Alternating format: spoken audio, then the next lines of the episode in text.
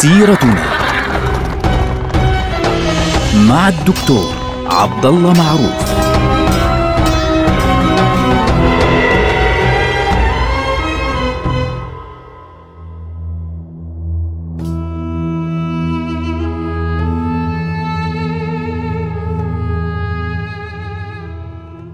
السلام عليكم ورحمة الله وبركاته. سيرتنا سيرة هذه الأمة ونحن الآن في عهد السلطان عبد العزيز أو تحديدا في نهاية عهد السلطان عبد العزيز. السلطان عبد العزيز كما رأينا في حلقات ماضية يعني أمضى في حكمه 15 عاما إن صح التعبير هادئة دبلوماسية كان يحاول أن يحل المشاكل بشكل دبلوماسي. زار مصر وهي أول مرة يقوم فيها سلطان عثماني بزيارة مصر منذ أيام السلطان ياو السليم الذي دخل مصر فاتحا فعليا وضاما إياها إلى الدولة العثمانية. أيضا السلطان عبد العزيز زار أوروبا في زيارة هي الأولى من نوعها ويعني لم تحدث سابقا من قبل أي سلطان آه، عثماني طبعا نقصد بأوروبا أي الدول الأوروبية التي تقع خارج حدود الدولة العثمانية وكانت زيارة دبلوماسية إن صح التعبير. الانطباعات التي تركتها زيارة أوروبا عند السلطان عبد العزيز وعند الموجودين معه فعليا آه، كانت انطباعات كبيرة جدا. يعني رأى السلطان عبد العزيز التقدم الهائل بالنسبة للدولة العثمانية التقدم الهائل من ناحية التكنولوجية في أوروبا في ذلك الوقت. أيضا كان هناك عدد لا بأس به من الشخصيات العثمانية في ذلك الوقت قد تأثرت أصلا بالمد الأوروبي المد الغربي والثقافة الغربية. فهذا الأمر يعني ساهم في إنشاء صراع داخلي، صراع هوية داخلي في الطبقة الحاكمة في الدولة العثمانية في ذلك الوقت. يعني على سبيل المثال كان هناك مجموعات تسمي أنفسها الإصلاحيون أو العثمانيون الجدد. كانوا يرون أن الأصل تغيير القانون نظام التعليم هيكلة الجيش المؤسسات السياسية التقاليد الأعراف كثير من الأشياء لابد من أن تتغير. وبالتالي كانوا يرون أن الأصل فعليا أن يكون النموذج الأساسي لهذه الدولة نموذجا غربيا. طبعا هناك شخصيات يعني تظهر عندنا في هذا السياق فعليا مثل آه، نامق كمال الشاعر المشهور وهناك طبعا آه، شخصيات سياسية أيضا كانت موجودة في هذا الموضوع مثل على سبيل المثال رشدي باشا على سبيل المثال وغيره من الشخصيات المهمة التي كانت ترى أن النموذج الذي يجب أن تأخذ به في طريقة العمل والإدارة في الدولة العثمانية هي الطريقة الغربية. في المقابل طبعا كان هناك شخصيات أخرى تعتبر فعليا صاحبة تيار محافظ إن صح التعبير فيما يتعلق بشكل إدارة الدولة في ذلك الوقت. يعني هناك جمعية سرية كما تذكر بعض الروايات أسسها بعض العثمانيين الذين كانوا يرون فعليا في الطراز الأوروبي حلا لمشاكل الدولة العثمانية بشكل كامل. وهذه الجمعيات السرية يعني منها مثلا جمعية أسست عام 1865 التي كان فيها ما يسمى بالعثمانيين الجدد. وهؤلاء غادروا إلى أوروبا في نهايات الستينات فعليا يعني في وسط عهد السلطان عبد العزيز. كانوا يرون أن السلطان عبد العزيز يجب أن يكون آه، تاركا لعدد كبير من صلاحياته لصالح مجموعات من الحكام المحليين فعليا. آه، يعني طريقة الإدارة فعليا في تختلف. أيضا كانوا يرون آه، أنه يجب أن يعاد آه، إنشاء جهاز حكم جديد داخل الإدارة العثمانية من خلال فكرة الشورى. طبعا فكرة الشورى فكرة إسلامية موجودة لكنهم أخذوها طبعا بطريقة مختلفة. هم أخذوا بفكرة الديمقراطية الغربية وحاولوا أن يعني آه، يأخذوا منها ما يتناسب مع طبيعة الدولة العثمانية ولذلك كانت الأفكار التي تطرح أفكار المشورة وغيرها والشورى الإسلامية إلى آخره. في المقابل كان هناك يعني من يطالب بأن يكون السلطان له فعالية أكبر في مواجهة يعني في مواجهة هذه الأحداث من خلال أن تكون له سلطة يعني كاملة من خلال أن تكون السلطة بيد السلطان أو الخليفة بشكل كامل. منهم على سبيل المثال شخصية مهمة اسمه محمود نديم باشا. طبعا محمود نديم باشا كان له رسالة سياسية كان قد كتبها في بداية حكم السلطان عبد العزيز كان اسمها الدولة المرآة. كان ينتقد التنظيمات التي أنشئت والتي أقرت في عهد السلطان عبد المجيد. وكان يرى أن هذه التنظيمات أعطت سلطة مطلقة للبيروقراطيين الفاسدين في نظره. كان يرى أن الطبقة البيروقراطية هذه طبقة فاسدة ومتأثرة بالنظرة.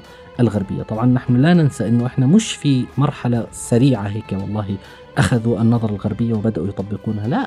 الاهتمام بنقل التجربة الغربية والنظرة الغربية إلى الدولة العثمانية بدأت منذ عهد السلطان محمود الثاني ثم في بعد ذلك في عهد السلطان آه، عبد المجيد ثم الآن في عهد السلطان عبد العزيز.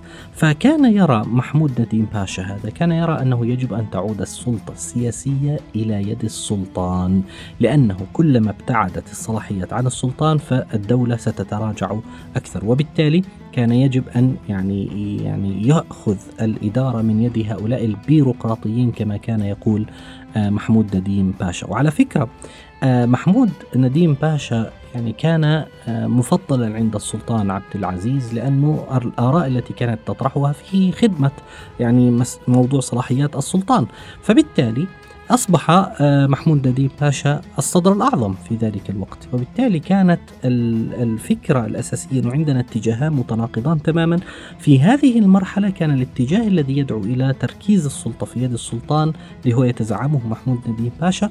كان قد تقدم وأصبح يعني يمسك بمقاليد الحكم بمقابل المجموعة الأخرى اللي هي ما يسمى بالعثمانيين الجدد التي كانت ترى أنه لا يجب أن يعني تحد سلطات السلطان ويكون هناك سلطات أكبر آه، الليبرالية فعليا وهذا الاتجاه الليبرالي كان يقوده شخصية مهمة اللي هو مدحت باشا مدحت باشا طبعا آه، سيكون لاحقا عضوا لمجلس النواب وسيكون له دور في إزاحة السلطان عبد العزيز عن الحكم.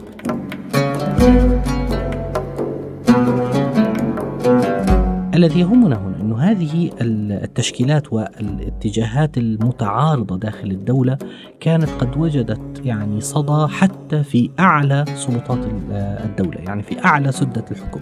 فالسلطان عبد العزيز كان يعتبر من المؤيدين طبعا لاتجاه السلطة المباشرة بيد السلطان اللي هو مثله محمود نديم باشا.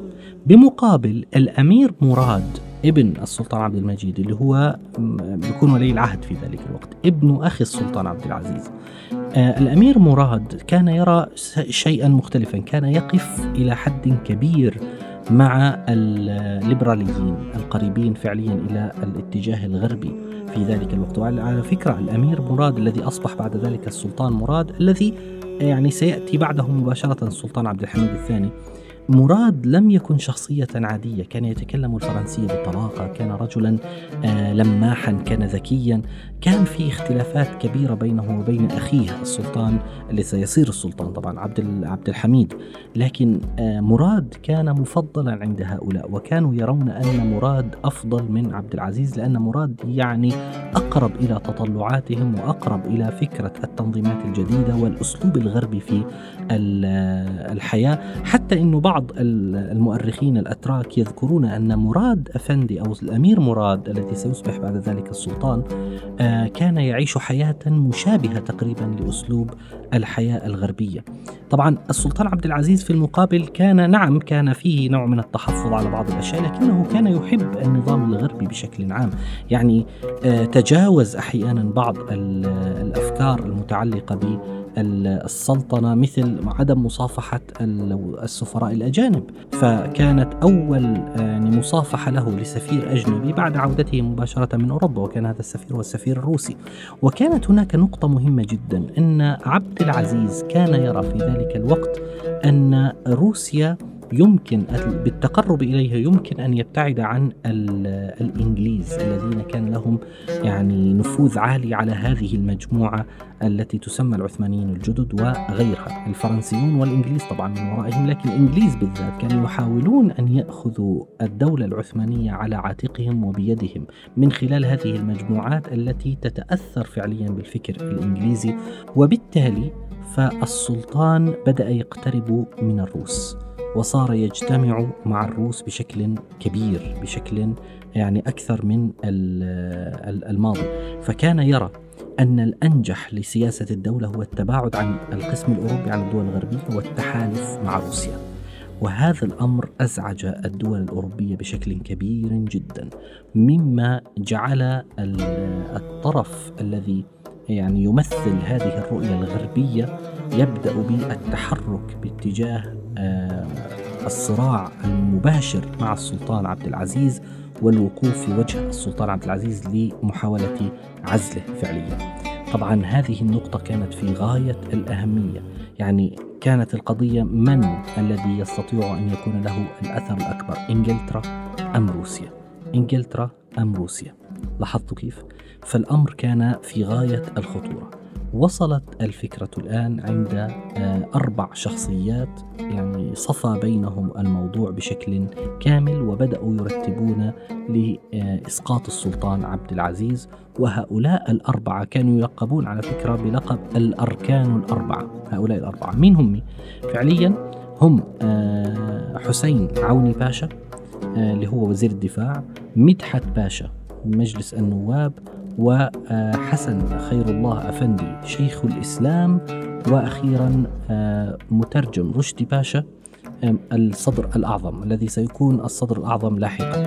طبعا لماذا صار هذا الرجل صدر أعظم؟ يعني إحنا نعرف محمود آه، أفندي يعني آه، كان رجلا يقف ضد فكرة التغريب إن صح التعبير. فمحمود نديم باشا عندما يعني توفي آه، لم يجد السلطان عبد العزيز بعد أن زادت الأمور سوءا في داخل البلاط وفي داخل بين موظفي الدولة.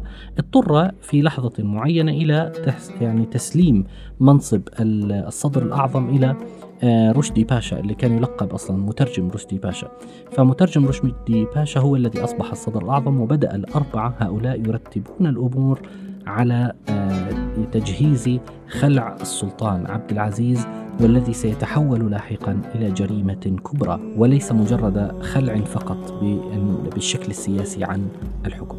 نلقاكم على خير والسلام عليكم.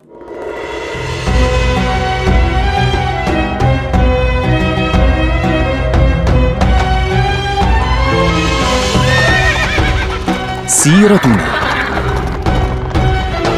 مع الدكتور عبد الله معروف.